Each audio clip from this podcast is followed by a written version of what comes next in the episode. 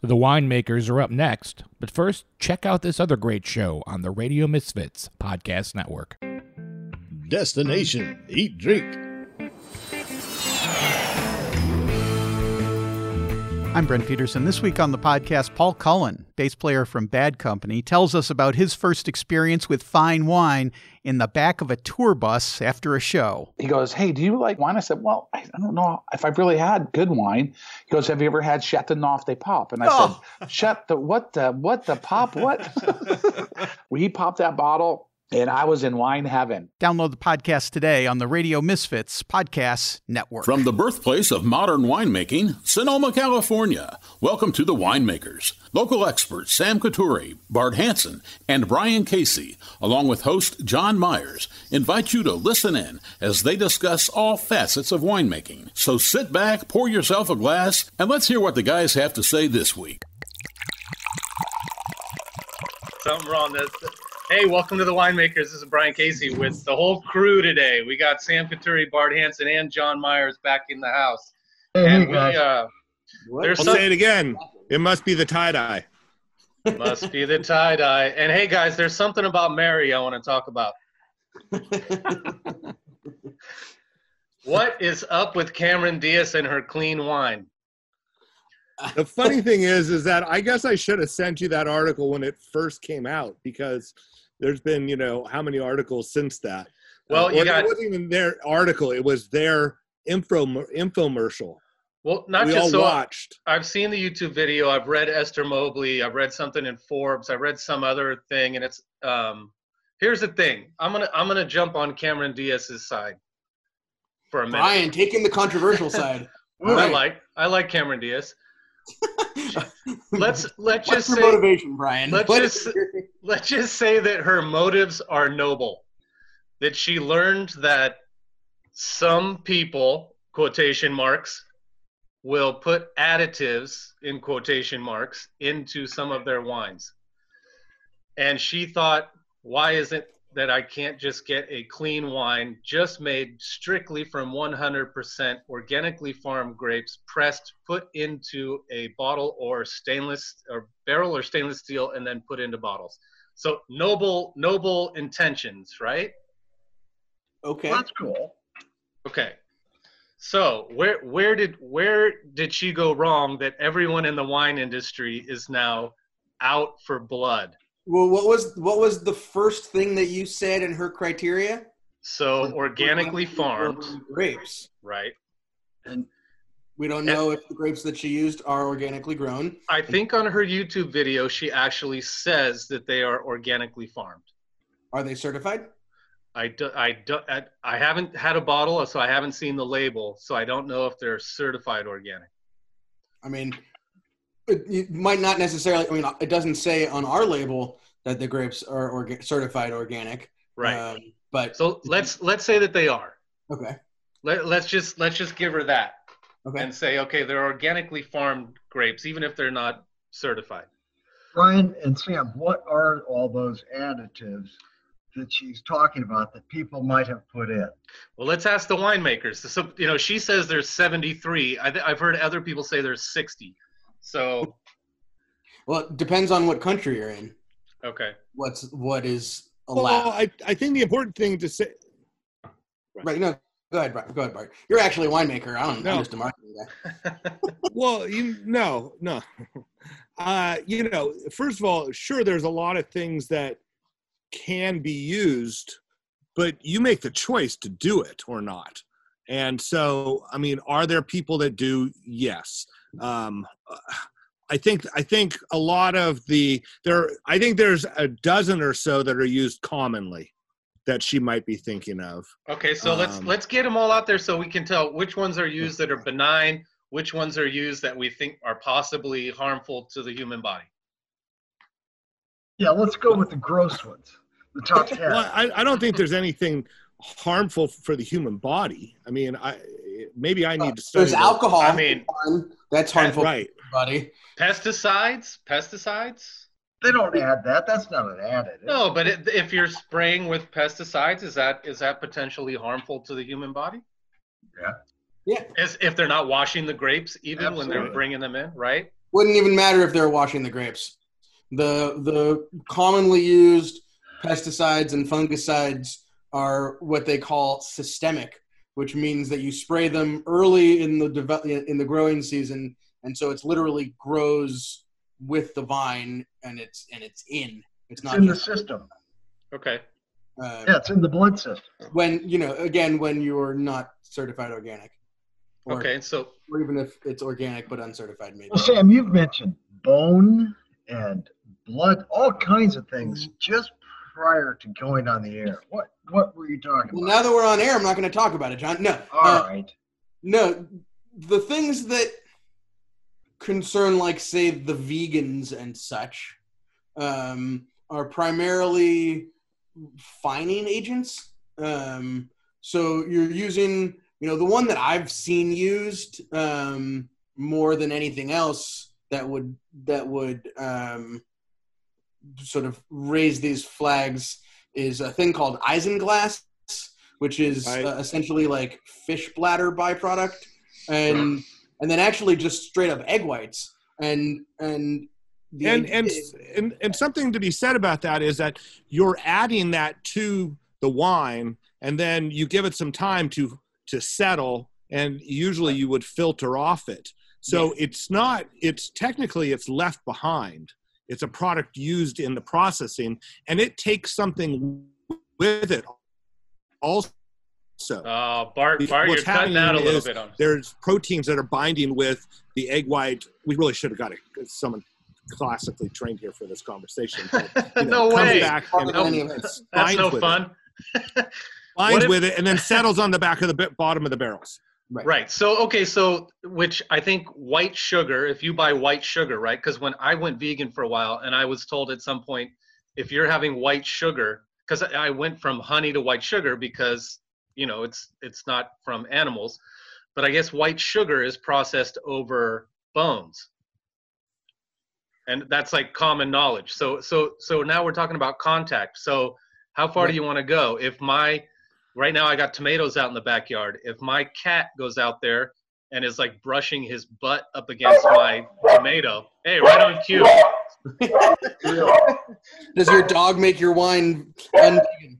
Right. Um, or compost. What about compost? Which is like something that we use uh, a product in in almost all organic farming uh, is something that we call fish emulsion, and that is a byproduct of you know the fishing industry, and it's high in nitrogen. It's one of the like best fertilizers, organic fertilizers you can apply. Um, I you know mix it and pour it into my garden. We put it into the irrigation systems in the vineyards. Definitely not a vegan product, but say I poured it into my garden, does that make the tomatoes no longer a vegan tomato? right. uh, I even just saw a DIY video where you take eggs and put them into your soil, and they release, like you're saying, there's there's calcium in the shells. There's all kinds of positive things for the soil. So then, if you did that and you're a vegan, are you are you still going to eat that zucchini that comes up? Right. I mean, so it, it is really like a matter of how far you want to take these things, um, and and I think the reason. And I think yeah, go ahead, Bart. no, no. Go ahead, Sam. I'm sorry. The, the reason um, the clean wine thing uh, ignited the sort of firestorm in social media and aroused the ire of winemakers and wine writers uh, across the globe is it's yet again, and this is you know goes in further sort of the natural wine conversation. It's yet again um, a category that lacks any real definition and and any real um, regulation. Who's to say your wine is clean and other wines are dirty? You can make marketing claims about them, um, but there are only so many uh, certifications that you can get to actually say this is this. So you know, I've- as I've always said, the, the bottom line is you know uh, to be in a conversation like this, it has to be from certified organic or biodynamic fruit. And then you go into the facility and you know, even in an or certified organic facility, there is still a list of additives or quote unquote additives products you use in the making and producing and, and processing of the wine, including sulfur, that are certified organic and can be used um, in the, in the winemaking process. And so uh, it, they're just uh, without any real definition. And frankly, and I'm a, you know, maybe it's because I'm a big government liberal or something. Um, that uh, without an actual certific- certification body, a third party, um, you know, regulator to say that this is what you've done or haven't done, um, they're just words. You can say your wine is natural. You can say your wine is clean, but um, without any sort of like real third party verification, it's just marketing. Well, Sam, right here, she's just saying clean, delicious wine made from organic grapes, vegan, non GMO, and gluten free. Well, gluten free is never a problem. And non GMO with organic, well, that's together. Um, well, delicious and clean. What clean is just an adjective at that point.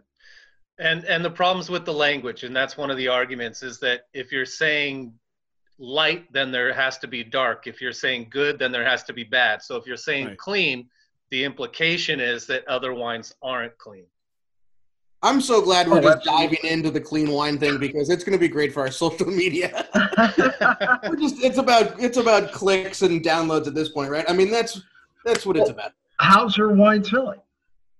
Oh, I'm sure, it's, I mean, I'm sure it's but, but, selling. Imagine all of the yeah, and imagine all the the. Oh, I mean, I, I'm going to get myself in trouble. Imagine all the L.A. housewives. Let's just say that that are excited to drink this wine that they are gonna they're probably gonna feel good about having another glass or two because they think that this wine is somehow better for them than other wines even at the minimum right i mean i mean yeah, ahead, this this wine also it, it this whole thing came out at a time where everybody's hypercritical of everything they see and people are spending way too much time at home obviously right?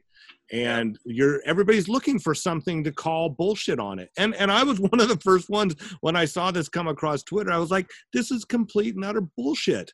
Um so it, it's kind of set up for the time right um, you know there's excessive wine or there's excess wine that can be bought cheaply which allows her to sell this at this price.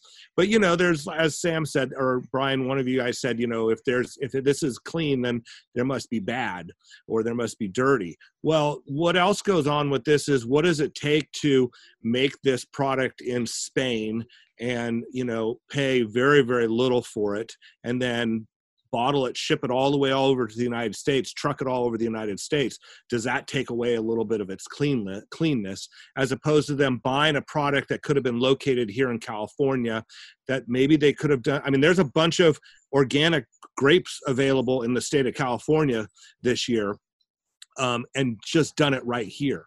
I, I mean, still though, Brian, I mean, it would, at least it would be cleaner. It would no, be cleaner, know. And, you know, socially It'd and that cleaner. Was, that was one of my things that I'm that I'm like these these ladies have money and they're smart. So what's stopping them from just going to a their concern is that I'm not drinking clean wine. Are they not able to go to a winery or to email a winemaker or a winery owner and say, "Hi, it's Cameron Diaz. I'm just curious. I would like to drink your wine what sort of additives are you adding to, to my wine? Here are my concerns. Is it, can I drink your wine safely or do I feel good about drinking your wine? Is there something, anything that you want to tell me that I don't know?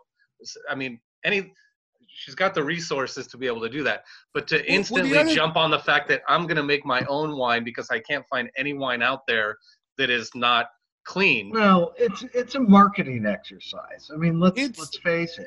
And however, this it's is capitalism. This is uh, Bart, here's your here's your evil side because they say, unlike the food industry, winemakers do not have to list ingredients. This has opened the door for opportunists who profit by claiming that other wineries fill their wines with noxious chemicals.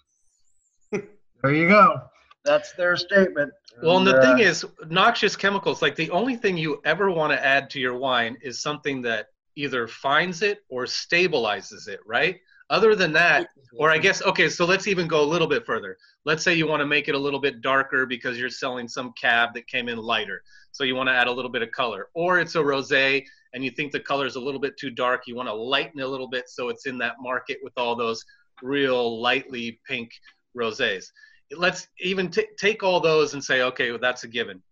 What else are you wanting? Are you just, does your friend have a bunch of chemicals and he works at Dow and he says, hey, I got to get rid of these two drums. Can, would you buy them and stick them in your wine so that I have some way to, it's like laundering money or something? well, at least it's not going into the bay, right? It's just going into the bottle. I'll have a couple more stops before it goes to the bay.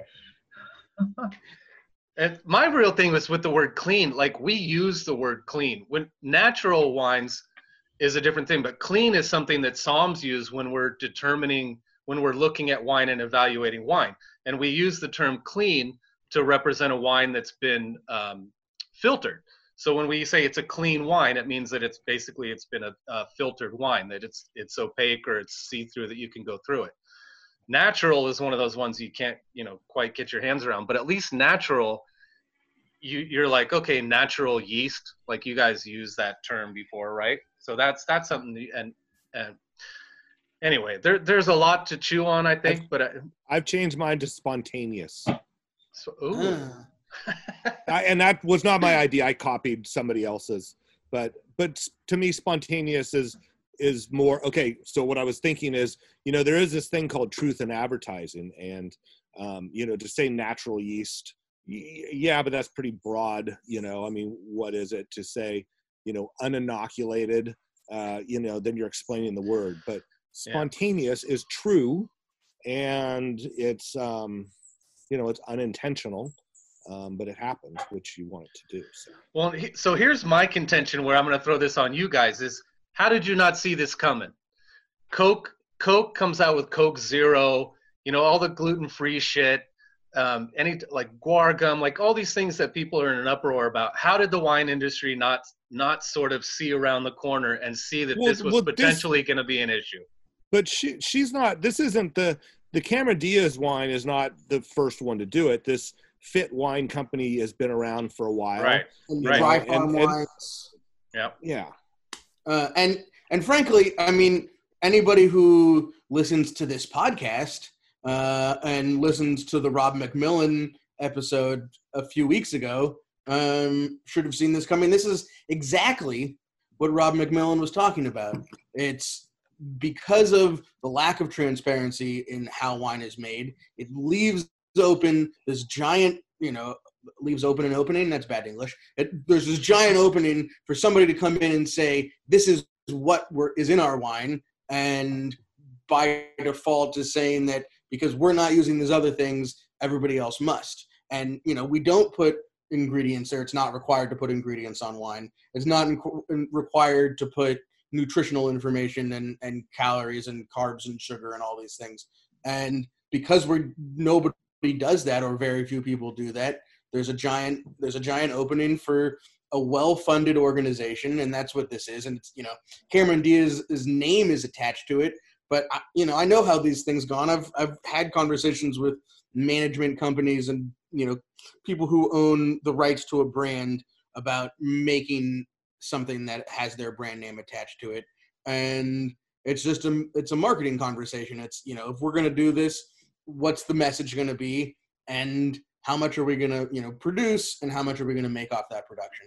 And it may have been cameron diaz who massaged you know her her brainchild to massage it into clean wine or something but it was uh you know i'm sure somebody her manager her business manager who talked to some you know wine producing brand and came up with uh, a concept to sell a bunch of bulk juice and and frankly that's what this is and i think that's and again that kind of comes back to why it has launched you know sort of stoked this fire in the way it has is if you're in the industry you know exactly what it is and you could call it clean all you want uh, doesn't mean that how you got there wasn't pretty dirty. And and you know, bulk wine from Spain in you know 2020 was probably about as cheap a thing you could find. And you know, if you really want to dig into it, the labor practices are probably the dirtiest place you can start, uh, and, and what it costs the people and what it costs the environment to produce wine that you can sell at the prices that they're selling at is the least clean thing you could possibly do. You know, Rant over. I dropped my mic, but it's too fucking. This has been the gonna winemakers. We'll look forward to talking to you next week, everyone. Seriously. you know, if you look back at Linda McCartney, do you remember when she had a full line in every grocery store of frozen vegan, vegetarian meals, and it was extremely successful. Great distribution, great sell through, great product line. And it's very, very transparent. We make this kind of product. You you should be eating it. Well marketed, and I thought there was a need for it. But she's attaching a famous name to a product line, of course. That's easy. It's an easy marketing situation. Well, like Paul Newman, I guess, right, with his organic line. Yeah, look, But I mean, there's everything goes to charity. and actually, I want to say, uh, uh, friend of the program, Dusty Nabor, put this out on social media, sort of the height of this controversy. But let's use Brian's um, as of yet unnamed wine brand that so far has only produced 50 cases of not quite yet fermented Roussanne. Uh, and and if you had put out a press release that said, you know, BKC Cellars releases, you know, launches clean Roussanne, um, n- nobody would have paid any attention. Nobody would have cared. hey, wait a minute. It's just more noise in the in the in the world, and just not to pick on you, Brian, but you know, as long as you, you know, until your Roussanne is dry, we're gonna pick on it. Um, sorry, Bart. Uh, and and that's that's the thing is it's because of whose name is attached to it is even why we know about it or care about it and have you know now put in 25 minutes of podcast Absolutely. talking about it. But it's fun too. I mean, think about it. They opened a big window there, and you know, with calling everybody else dirty wines, and they said everybody else might be doing it, so we're saying we're not. Hey, it is. I heard, I heard that. Uh, Bart, it's bullshit. I, I heard that. Uh, I heard Hardy Wallace was changing his brand to Clean and Rowdy. Clean and calm, clean and subdued. Clean and subdued. No, I, I like my wine like I like my martini. You know, I like them a little dirty. oh man. So, guys, what is going on out in the fields? It's looking really beautiful, but you guys are out there. What's going on, Bart? Um, I uh, went up to Ukiah yesterday. Uh, take a look at some Chenin Blanc because Wait, I'm you starting. make Chenin Blanc? Yeah. yeah. Um, because I haven't I'm really it. starting. I really, I'm really starting to feel that that I'm not getting any from Eric Bradley. Um, he hasn't. Oh, calling him out on the show even. Maybe that'll help. all he's got to do is return a message, just anything. just say, Wow. you know, sorry or yes. Um, uh, and and I'll tell you what, it's the smallest clusters of Chenin Blanc I've ever seen in my life. And Meaning they, the size of the cluster or the, the size of the clusters they look like little pinot clusters they're about like Hmm. this. Um, and little tiny berries still at this point. I'm thinking that they're going to size up and it's just quite a ways behind. Um, uh, but uh, no sugar at this point. I mean they're just tart as can be.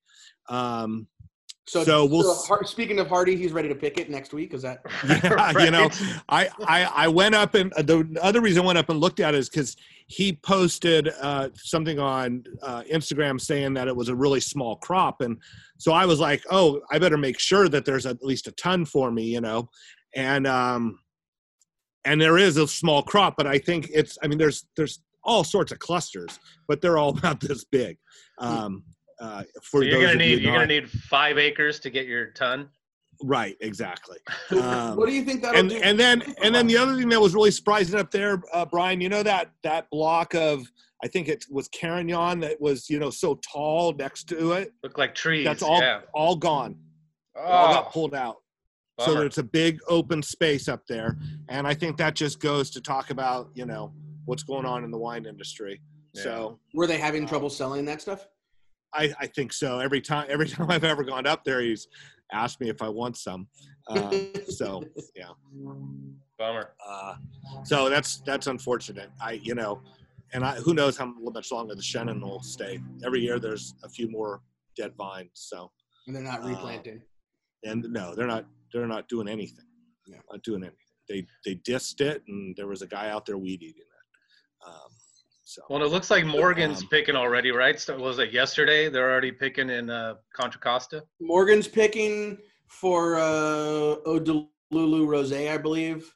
Um, and I imagine that Under the Wire would be pretty soon in that in that range. Uh, looks like uh, Gloria Maya Kamas Olds, who was on the show a couple weeks ago, posted some pictures. They're bringing in, I think today, some Pinot for for sparkling. Um, I know I have a buddy who works at Kenwood, um, basically Bart's old job, uh, who is underway. They're making they make uh, the Mumm base wine, sparkling. yeah, at, at the Kenwood facility, and they've been picking grapes for a couple of days now, bringing in fruit.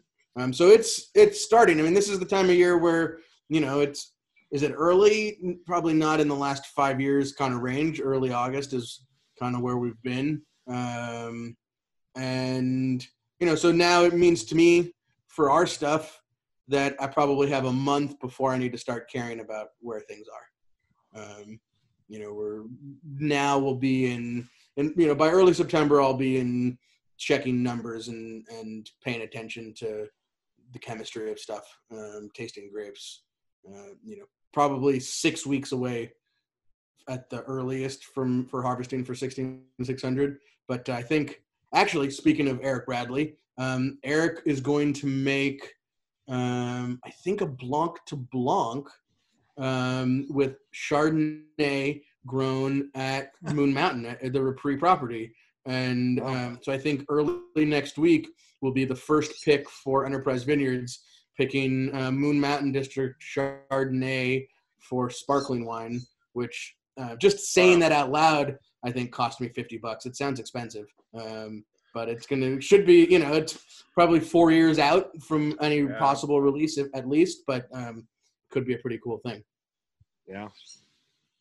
So, Well, Yeah, and that'll- we've got perfect weather too, and it has been beautiful the last couple of days.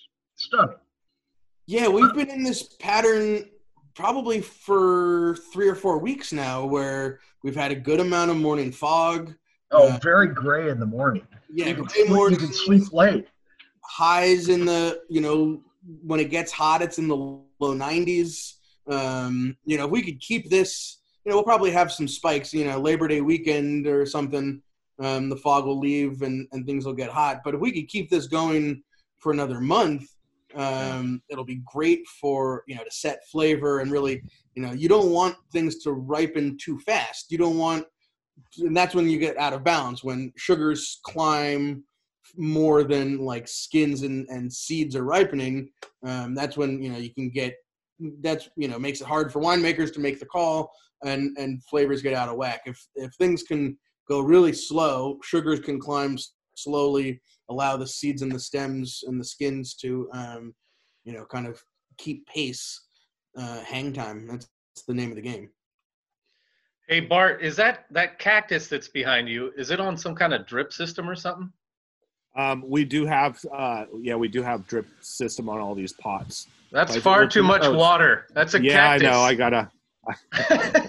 It I'm trying to convince. I'm, that that's a very rare, rare watering for it. And yes, I, my wife and I have a lot of discussions.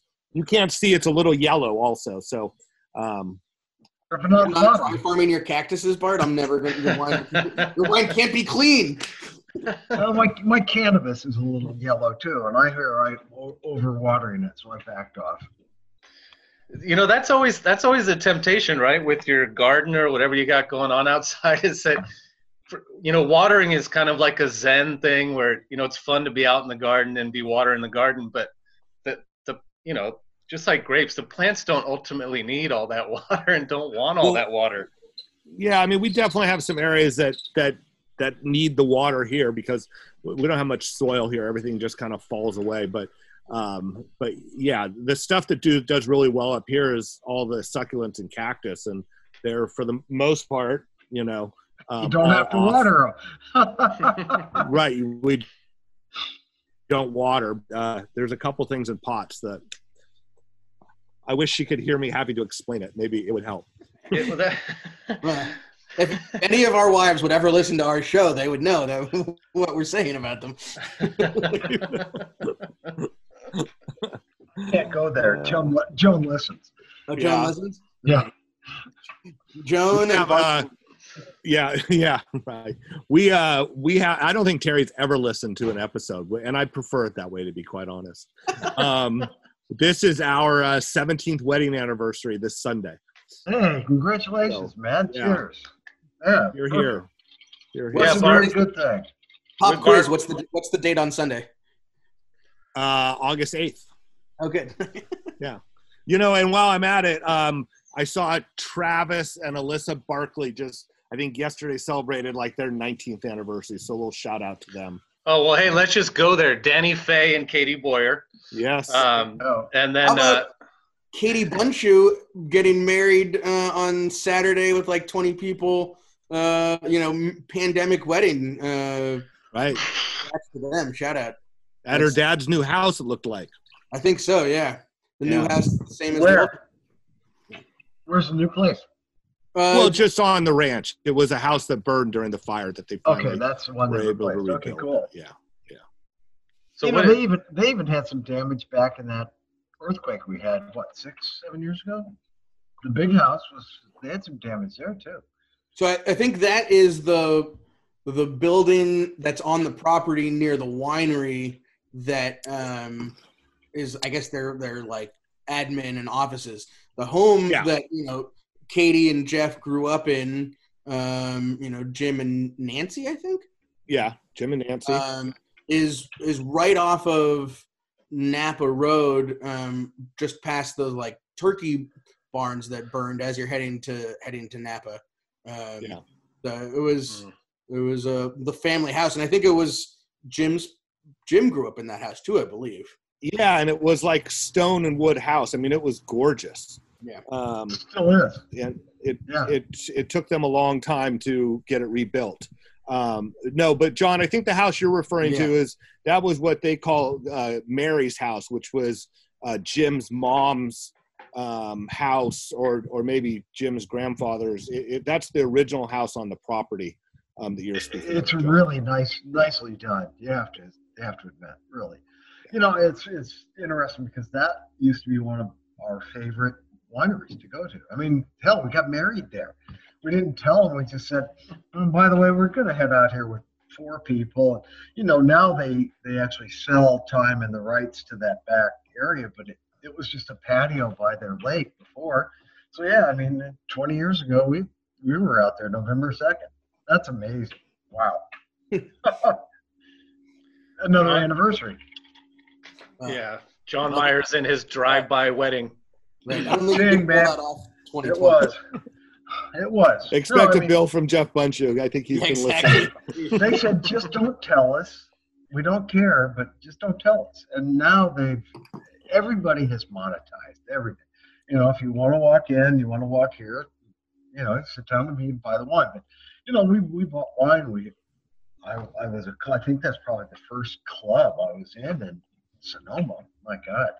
Long time ago, though. All different now, John. It's all it's all totally different now. isn't everybody? Honestly, by the way, Bart, uh, I uh, saw Clayton from uh, uh, Benziger uh, yesterday over at the pool, and he wanted me to say hi to you. Okay. Yeah, Yeah. good guy, and and uh, we talked about the old days at Benziger, and and uh, had a good time. And Bart, did you see my little poke at you? I was drinking while I was drinking the De Coelho uh, Rosé of Pinot Noir. I did. Yes. Yeah. Just that had was, a that was good.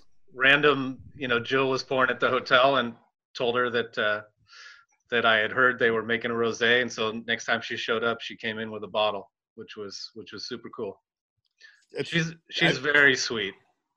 I mean, biodynamically grown Bodega Bay Pinot Noir for rosé. I mean, that's got to be a sixty dollar bottle of rosé. Uh, 40, What do they think they are? Tempier? 40 44, something like that. 44? something like that, yeah. Bart, what's the most you can spend on a bottle? Or I was going to say, or what do they think they are? Eau de Tête. Eau de Tête? Nah, it's 49 for Autotech. 44 is not enough. You got to make enough money to pay Isabel and Philippe. and those, yeah. and those, those beautiful labels. Isabel deserves it. I can guarantee. How was that wine tasting? Brian? John, I'm st- I'm still have bandages on my head from the the hole the hole that was blown by drinking the 2019 Eau de Tête Rosé. I, I can't even. I you're just gonna have to get it for yourself and and experience it. And I mean, I could read all of what Isabel told me the process for the wine was. So, uh, most of it intentional, but then there was a some sort of accidental thing that went on in the winery that may Oh, have. we want to hear what that was for Yeah. sure. Come This on, what was is uh, this was a, an assist from what do they call it? The uh, God. PS from from or and or PG&E, whoever Right. whoever is more powerful. Um, And so we had just brought in that fruit um, during the first planned power shutoff uh, last fall, and so you know they lost power at the winery, which meant they lost control of the temperature at the winery, and the rosé fermented for a few, you know, for however long that lasted, uh, at a higher temperature than we had intended. Um, and that I and what she really talked about that Brian as as being more of a textural element to the wine than anything else, right? And Well, that's how, how does it come out in the wine? What do you taste? it's unlike any other rosé I've ever had. How and that's so, why it okay so let me let me set the scene for you so sam sam packs up some wine for me or jasmine packs up some wine for me in a box um, i stop by and i take it home it's a shiner which means it's a it's a bottle on it that has no label and it's quite a heavy bottle i don't know how much they spent on these bottles so i i personally i didn't think it was a rosé And it's a dark bottle, right? And it's not a, Right. it's not a clear bottle; it's a dark bottle. Right. So I open it up and I pour a little bit of it and I my first thought is oh, this is a I think the first thing I thought was this wine's oxidized just by the color. I thought it was because I didn't think it was a rosé at first. I thought it was a wine that had some maybe there was some problem with the cork that it had oxidized a little bit because of the color.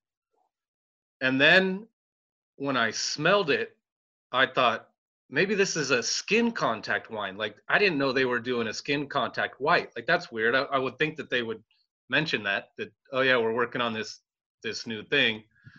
And then when I tasted it, I knew it was rosé, but it had a textural mouthfeel unlike any other rosé that I've ever had in my life. And so it it completely baffled me.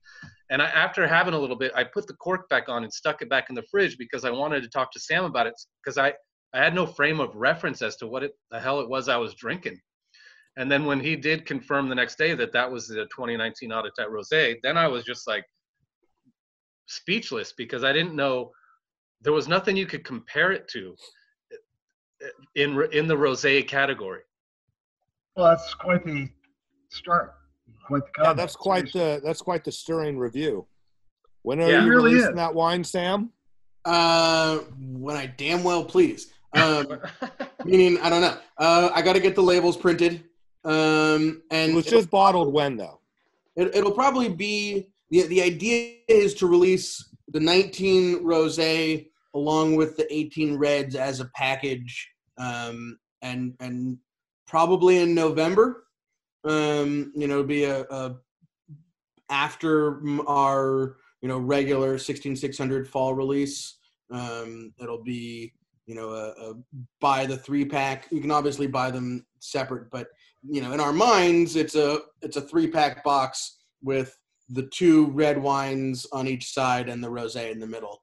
Um, and you know that's the sort of the gestalt of the whole thing. And and again, you know, we we put it into a dark bottle because um, you know our experience with the 18 Eau Tête Rosé is here we are, you know, a year and four months post bottling, and it tastes better than it ever has.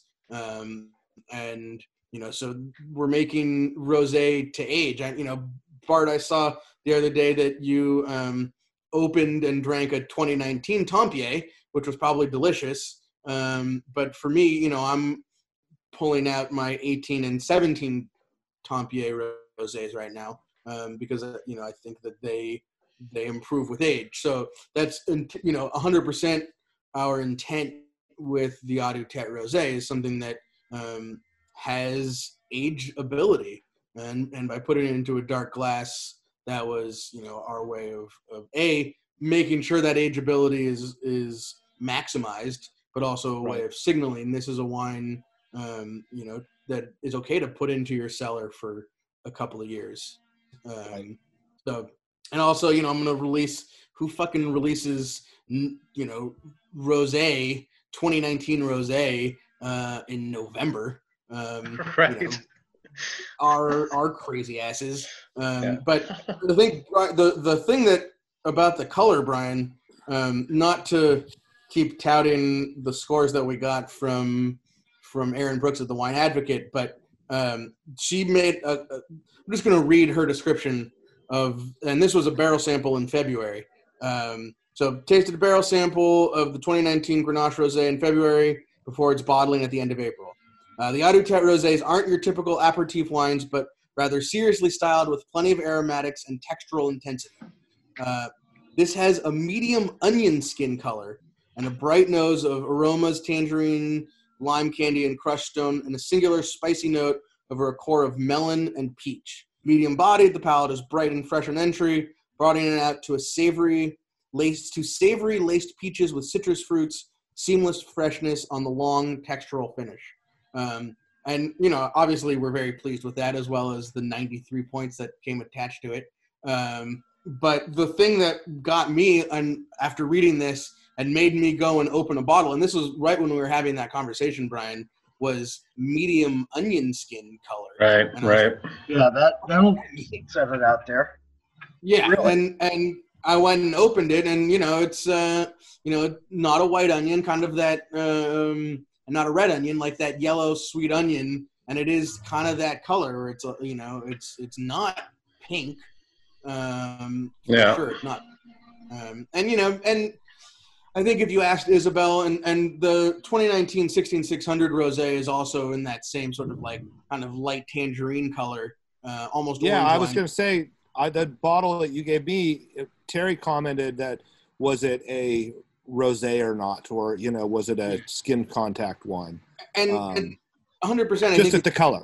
Yeah, and I think if you asked um, Isabel, she would say that we probably missed the mark a little bit with that color. Um, it, that she was a little concerned over the color. That was her only concern about the wine. But I, t- I told her I think it what's kind of cool.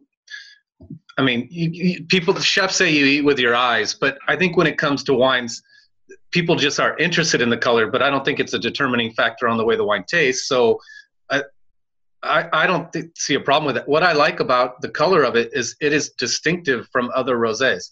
Like it sets itself apart. The fact that you guys got a 93, which I think is what rosés, that's like the top, top, that's ceiling, right?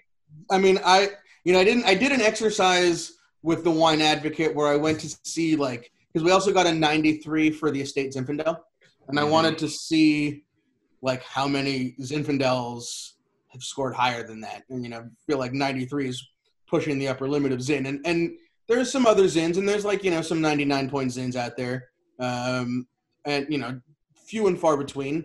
But um, yeah, I I probably should do that same exercise with the rosé and see how many rosés. Well, well, it also goes back to that conversation, Brian, that you had with Jeb Dunnick about Um, Right. You know, is there a hundred point rosé? And you know, his kind of answer was no, because rosé as a category isn't that. So See, to go and- back and- to your comment earlier, but that's what I'm talking about. That that that why this wine is trouble, because I think this wine is knocking on that door.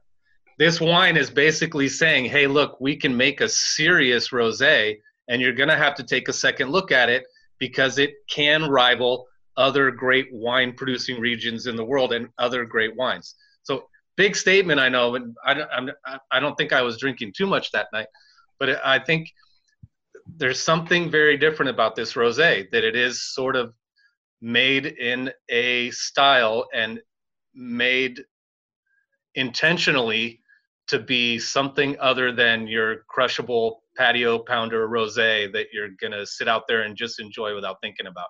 It made me think, and it, I hated it and I loved it. Well, Brian, what would a really good uh, Gigondas rosé taste like comparatively? See, John, it's all about the texture, though. It's, this wine, it's all about the mouthfeel, which which is why I even said to Sam that it's there's something different about this rosé that it's almost made by. It's like a Burgundian, like it's almost like you're saying we're gonna use, we're gonna use. Uh, let's see, let's see, because I have. Um, so Yeah, it's yeah, skin contact for about six hours prior to press two plus days on gross lees with one stir a day, which frees up the aroma precursors and gives a, and gives body, and then 50% barrel fermented and 100% elevage in neutral Burgundy oak. There's just something very different when you drink a rosé. You're not used to having that feel in your mouth. You're used to having that feel when you drink a Burgundy, like White Burgundy. right. And that's, I mean, s- m- m- process wise, methodology wise, that, you know, that's the closest probably, you know, uh, uh, analogous kind of production is, is white burgundy. You know, my white burgundy may have, might see new oak occasionally, but, um, Right. that yeah, because is- I'm I'm not at all talking about oak flavor. Not Right. at all. It's just No. strictly about the the feel, the mouth feel of the wine. yeah, no, I mean, that's that's that's all about skin contact with with grapes farmed to be rosé, you know, um, as opposed to skin contact on you know letting letting red wine soak for a few hours and then doing your bleed. Um, that's a different sort of uh, character that you get in the mouthfeel of it, and then the higher sugar Yeah. blows it out. Where this is the balance. This is skin contact gives it what stuck with your mind, Brian, and um, but with at a lower sugar, um, it's more imbalanced. It's more harmonious. Yeah. Are you going to turn off the electricity again this year? well, I, um, 100%. We're going to do it exactly the same. No, uh, I, I mean, I think you could ask your power company. Maybe next time they come over to read your meter, you could ask them what they say. Um, you could, you know, ask the. I mean, the cynical side of me would say, well, so uh, uh, if if the power if it would have fermented too cold in the beginning, then it might have stuck later on, and you'd be just like Brian with his Roussanne. Um, so and then we would have had no choice but to release it in November. That's right. no, you know, I mean, um, the temperature definitely has something to do with it, but you know, for a few days, not as much as just fermenting it at 84 degrees as opposed to fermenting it at you know 68 or 70.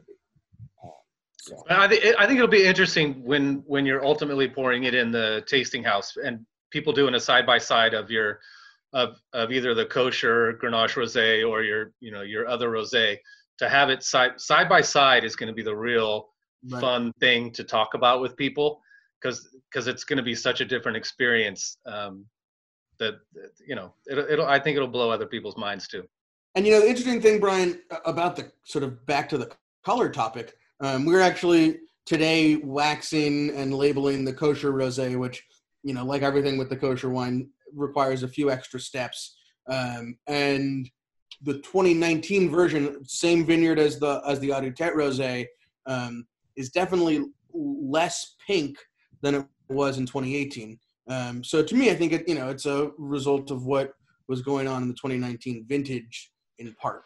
Um, you know, Yeah. it's definitely got a little bit more orange, a little less pink to it color wise. Um, medium onion skin, some might say. Um, I guess if you were a wine writer, apparently. Um, and and so you know, I, I think that's partially just what what was going on with the vintage. Um, you know, we we didn't get the color that we expected with the rosé in 2019.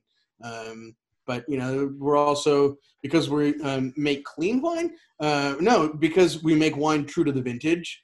Um, every year, uh, things are going to be a little different than the year before, uh, and that doesn't just mean the flavor and the aromas. It also means the color. Yeah. So so would we be happier if Cameron Diaz came out with a cloudy wine? Onion skin. I you know, mean- uh, mousy. I I think. really don't care.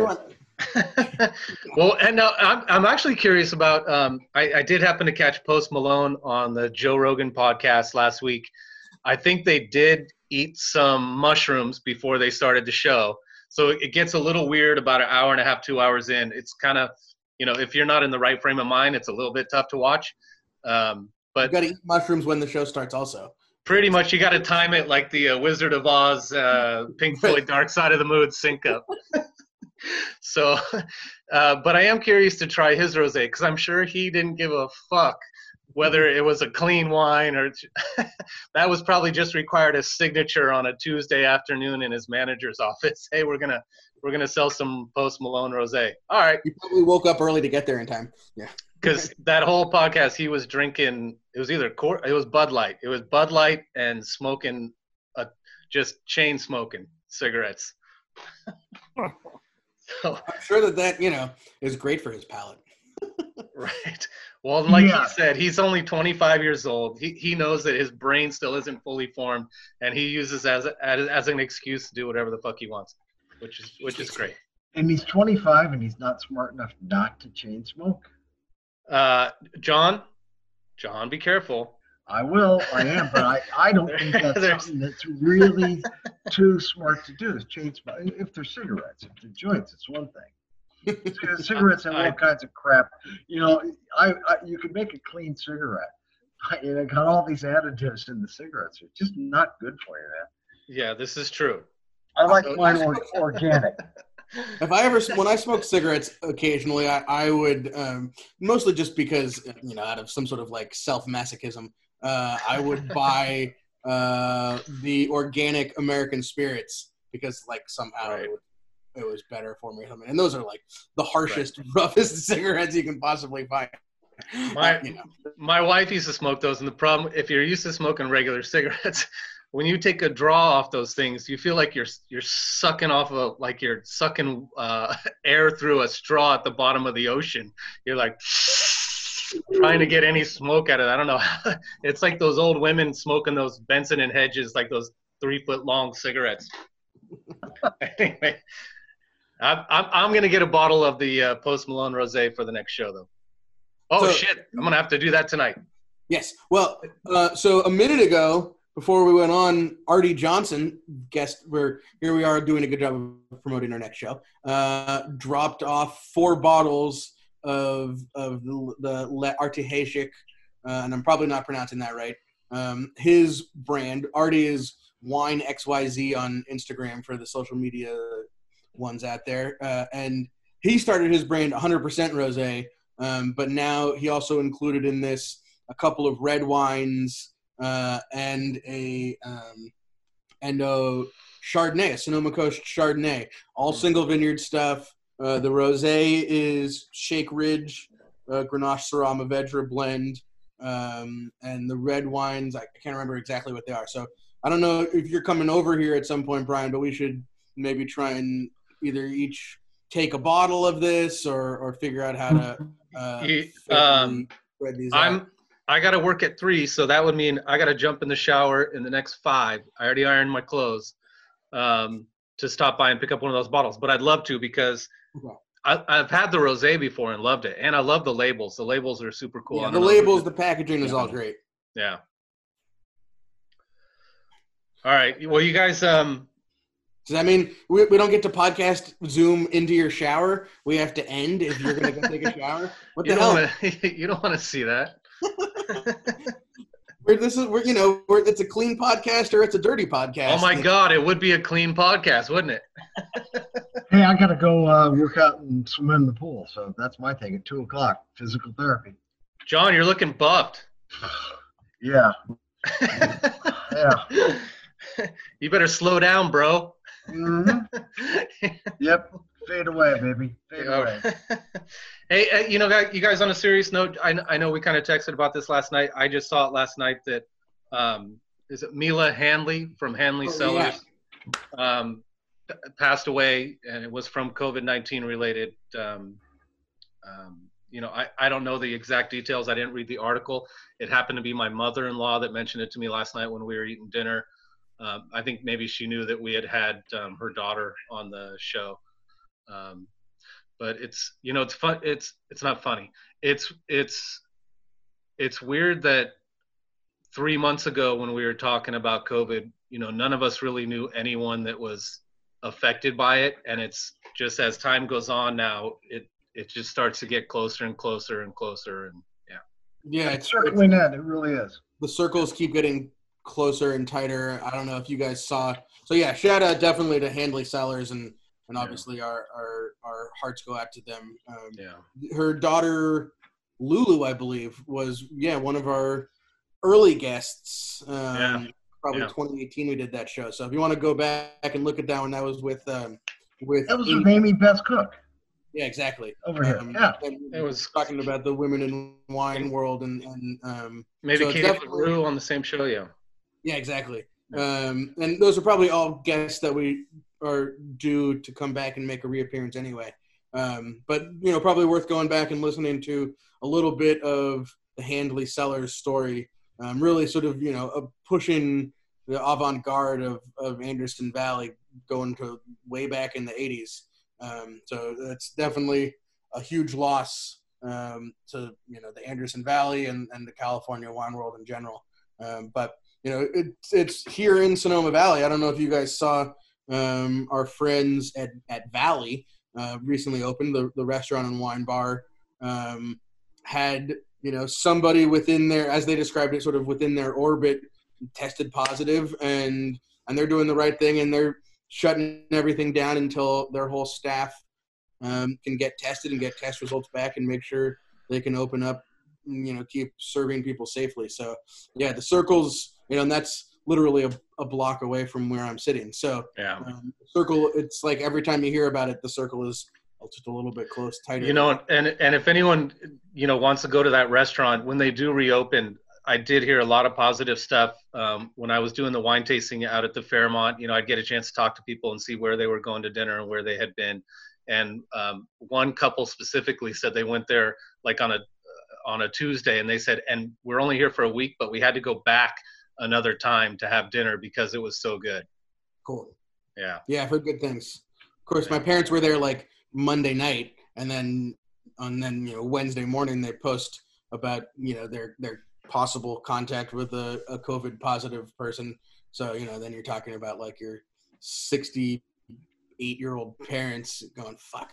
You know it's it's uh it's a scary thing. It's real, and that's you know to their credit, they're um um they are doing things really safely. They're you know really kind of removing contact with customers as much as possible um, and and you know because of that you can operate and, and do things safely these days um, and and operate the right way so um, shout out to them and um, you know for for handling it the way they're handling it and, and yeah the food uh, everything i've heard everything's great Yeah. wine list as robert came and said it's the only wine list in sonoma that he'll order off of so that's about as uh, There you go. compliment All right, and then we will have Artie on, and then um, as you guys know from yesterday, I've been following uh, Black Wine Guy on Instagram for a while. I love the stuff he drinks because it's a lot of stuff that I like too. And so, you know, I saw a video of his the other day where he said that he was going to start a new venture and look look into podcasting. So I just sent him a DM saying, "Hey, man, you want to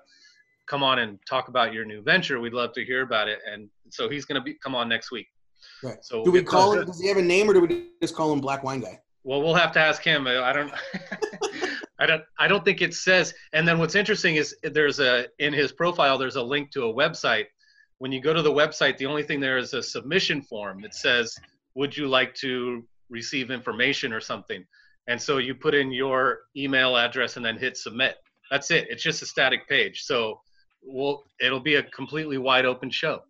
Cool. Um, but I, I'm really curious to know where he's getting all this wine because he's drinking stuff like you know that doesn't get out there um, very It much. it it looks like he, it, it's his initials are MJ, and so I think that might be. I, I think I was watching one of his videos and something was referenced, and he referenced MJ. So uh, Michael, Jo- are we gonna have Michael Jordan on the podcast?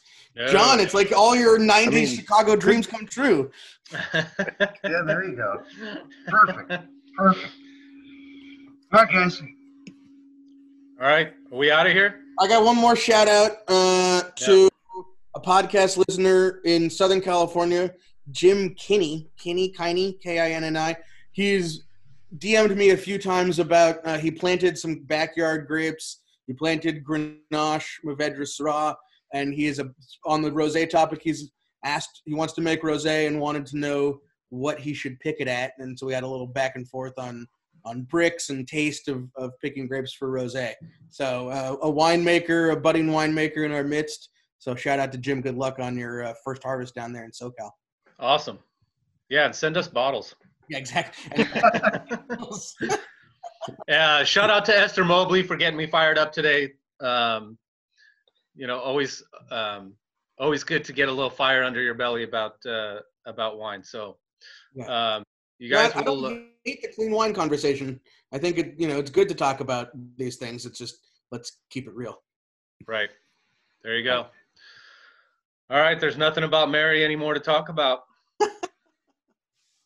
We'll look forward to talking to you guys next week. You want to check out some of our past shows, go to radiomisfits.com backslash the winemakers. Get a shout out to Ed the Podfather. Follow us at Winemakers Pod and go check out Black subscribe, Wine Guide. review, subscribe, review, subscribe, review. Tell There us you go. what you think of us, even if you don't like that I laugh at my own jokes. Tell us. right. Drink more wine. Drink more wine. All right, guys. Good guys. wine. Good clean wine. Right. See you tomorrow. Peace. See ya.